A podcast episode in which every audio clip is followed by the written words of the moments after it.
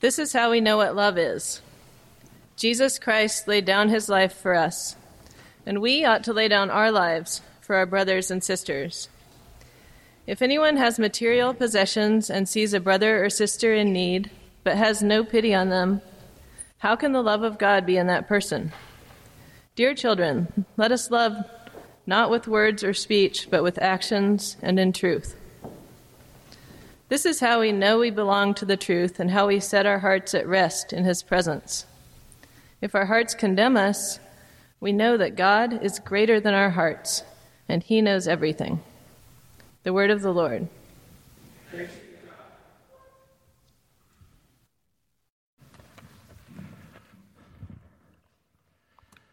Hello again, everyone. It's great to be with you and talk about our core values. And this is number five.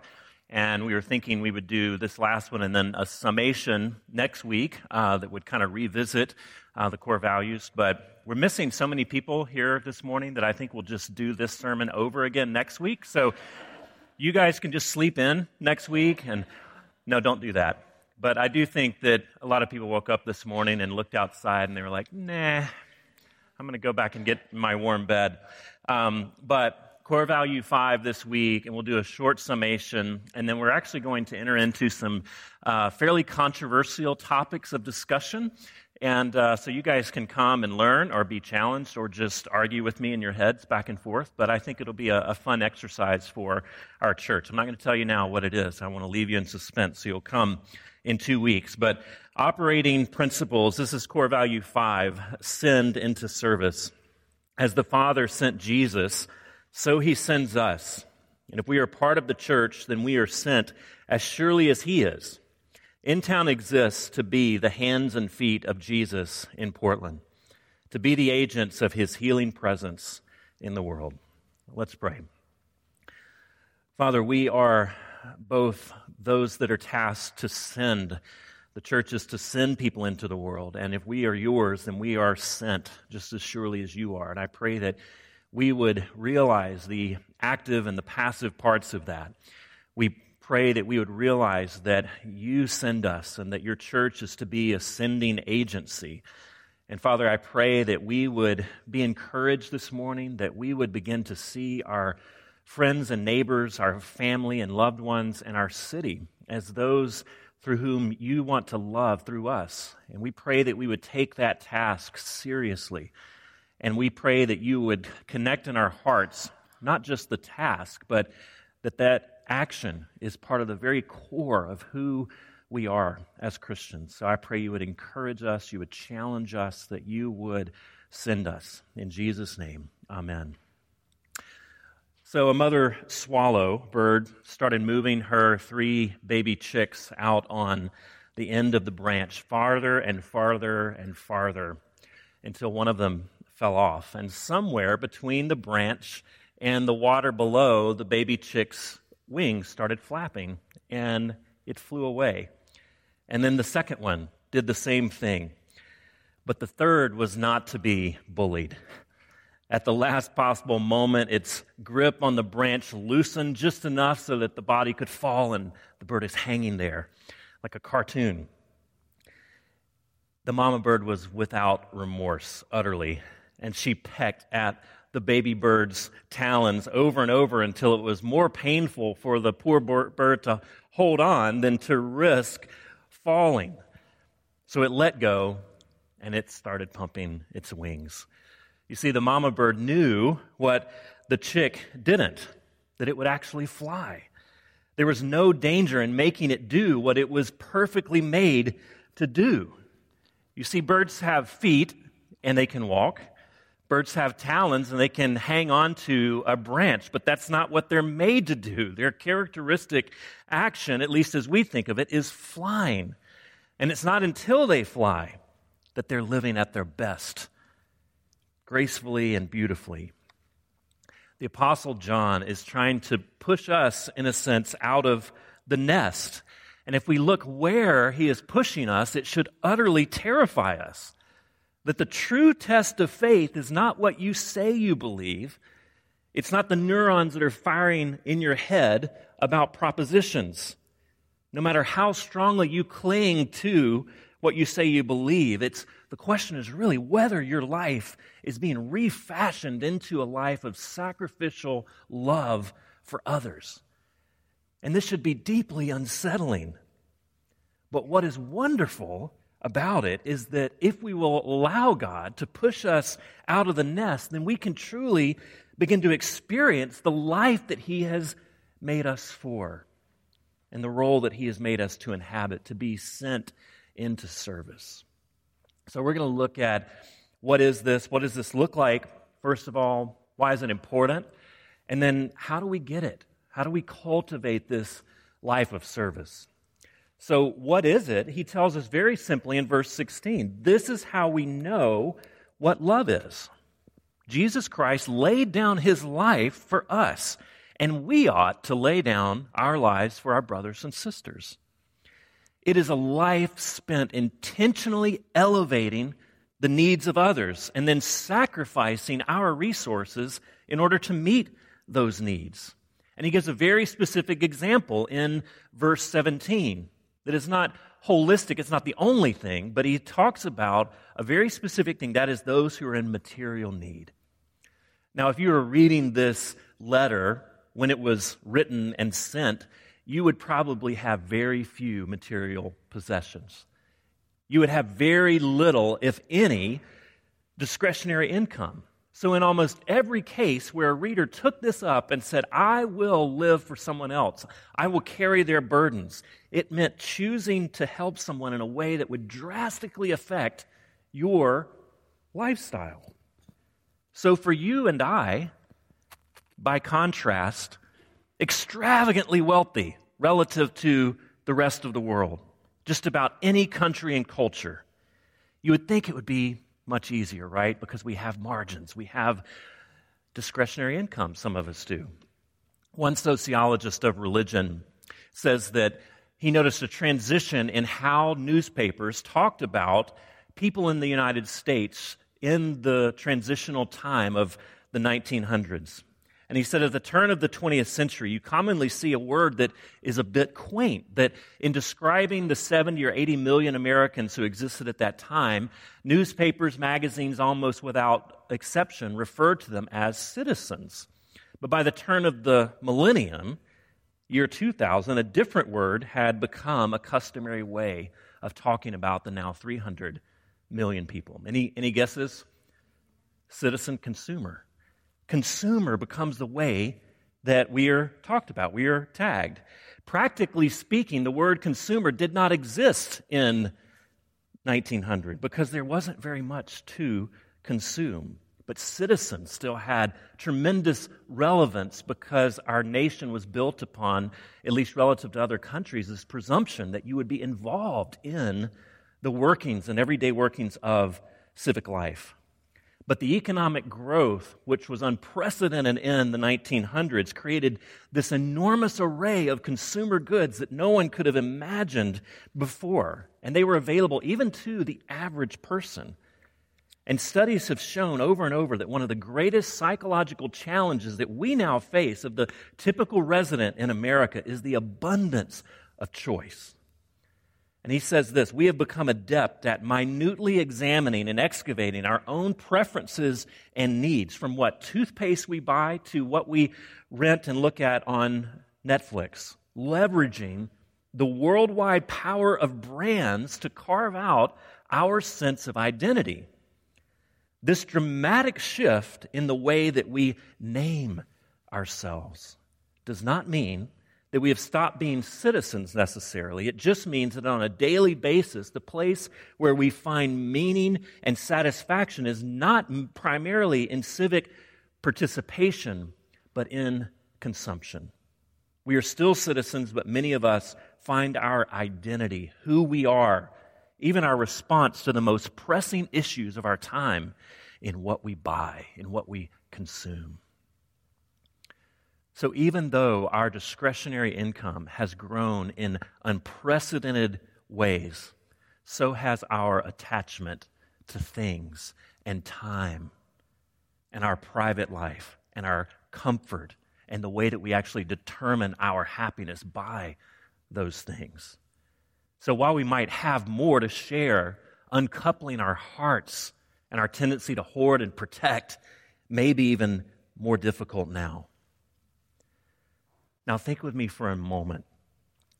Sacrificing in order to gain something is easy. Sacrificial service is both effortless and it's impossible.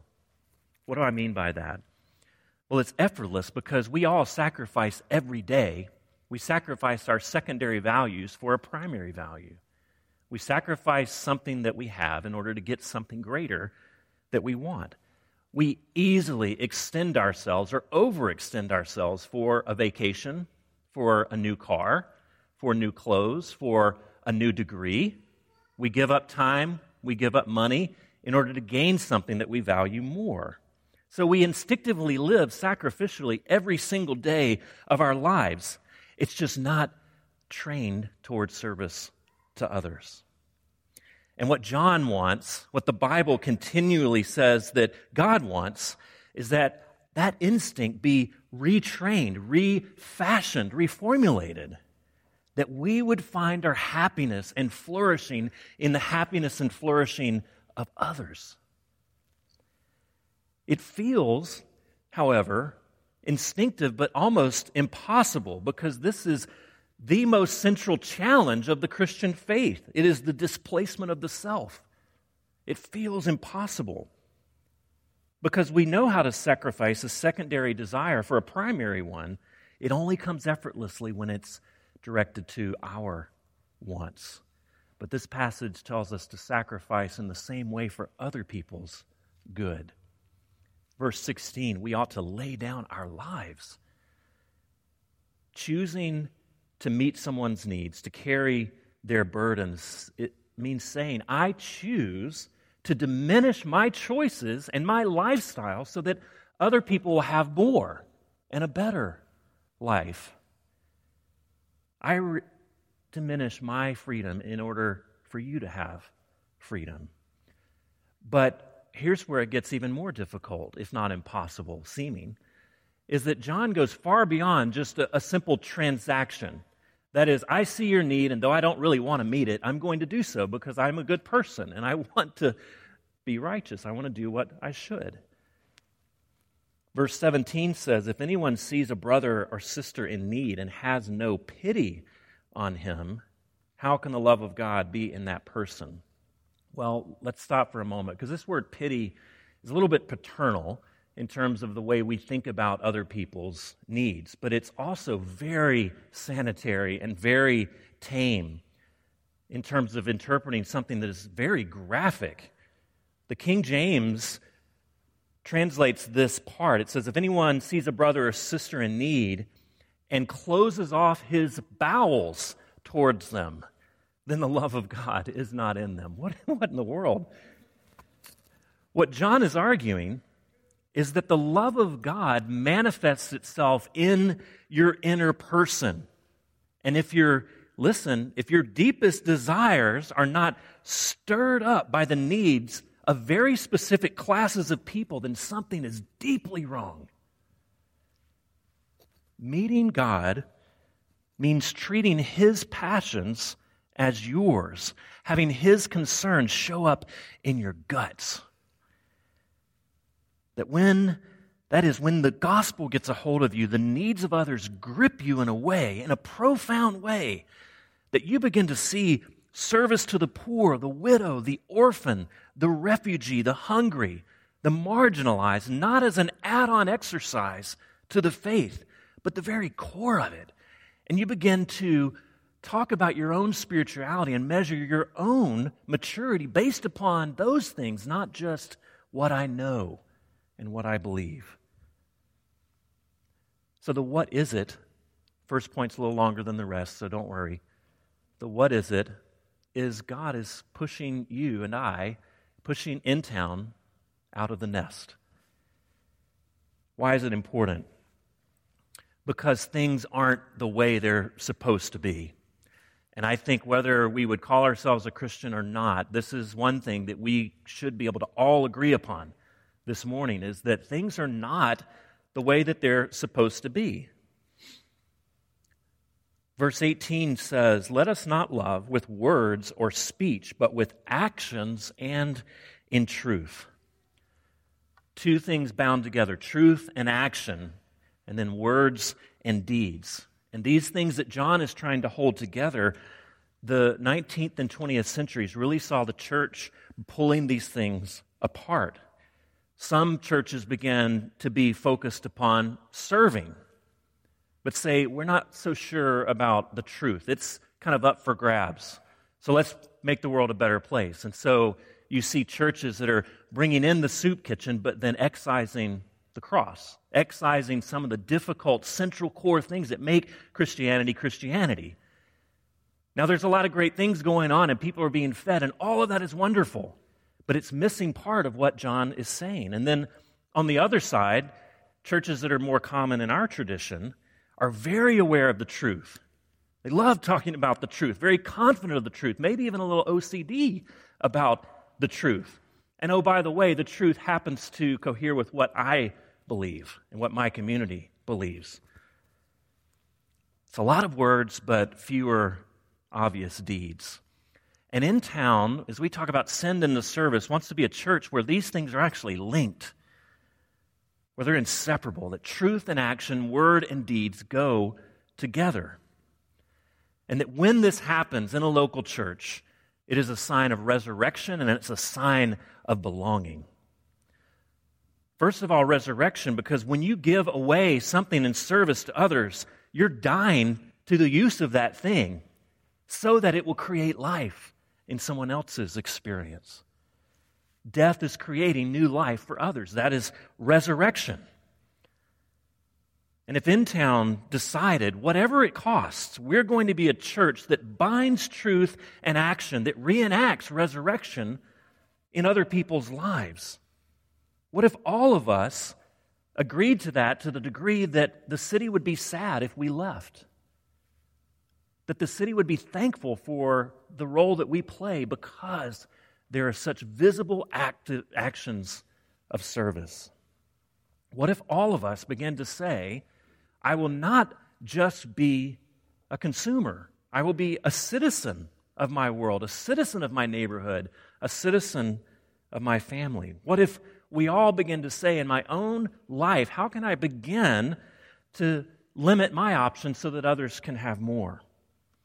What if we all begin to say, I want to give more so that the church can flourish and so that deeds of mercy and, and service can go forth? It could be a sign of resurrection, dying to our needs so that life can form in other places. But it's also a sign of belonging. And this is where, as I said earlier, it's very uncomfortable because service to others is one of the primary signs of true active faith. That you've moved from simply knowing about Jesus to actually belonging to him. This letter that John has written, it's a beautiful letter about assurance. How do I know that I belong to Jesus? And he picks the very same thing. He picks other things too, but what we're focusing on is what he says over and over, or he says what the Bible focuses upon over and over.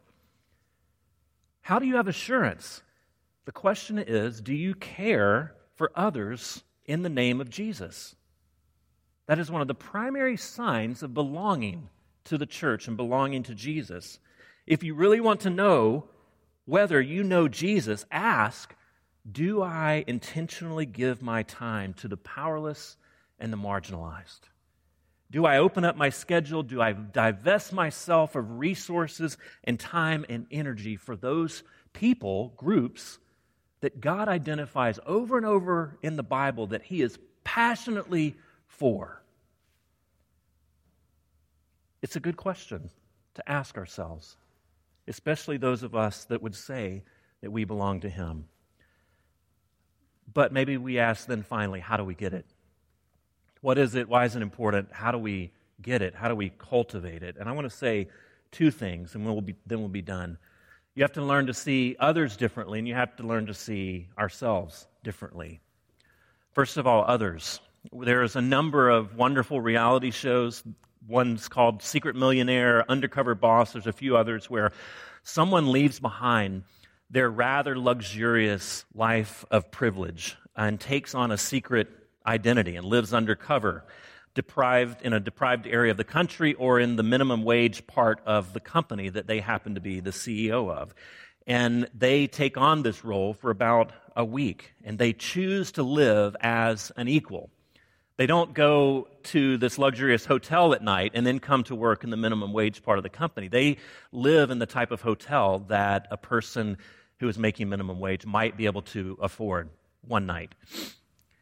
They wear normal clothes and they learn their stories and they hear what are the needs of the people that work for me? What are the needs of the people that are in my neighborhood down the street from my luxury condo?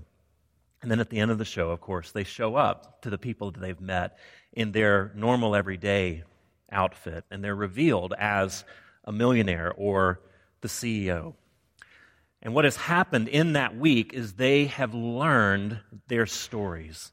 They have met these people relationally. They're not any longer just numbers on a spreadsheet or the person that happens to live down the street. They are real people with real stories, and their entire posture t- changes towards them. Their relationship to these people is utterly different. C.S. Lewis says the holiest object presented to your senses is that person right in front of you, made in the image of God. The holiest object presented to your senses is that person made in the image of God right in front of you. That is the people you know, the people you're in relationship with, the people that you pass on the street every day.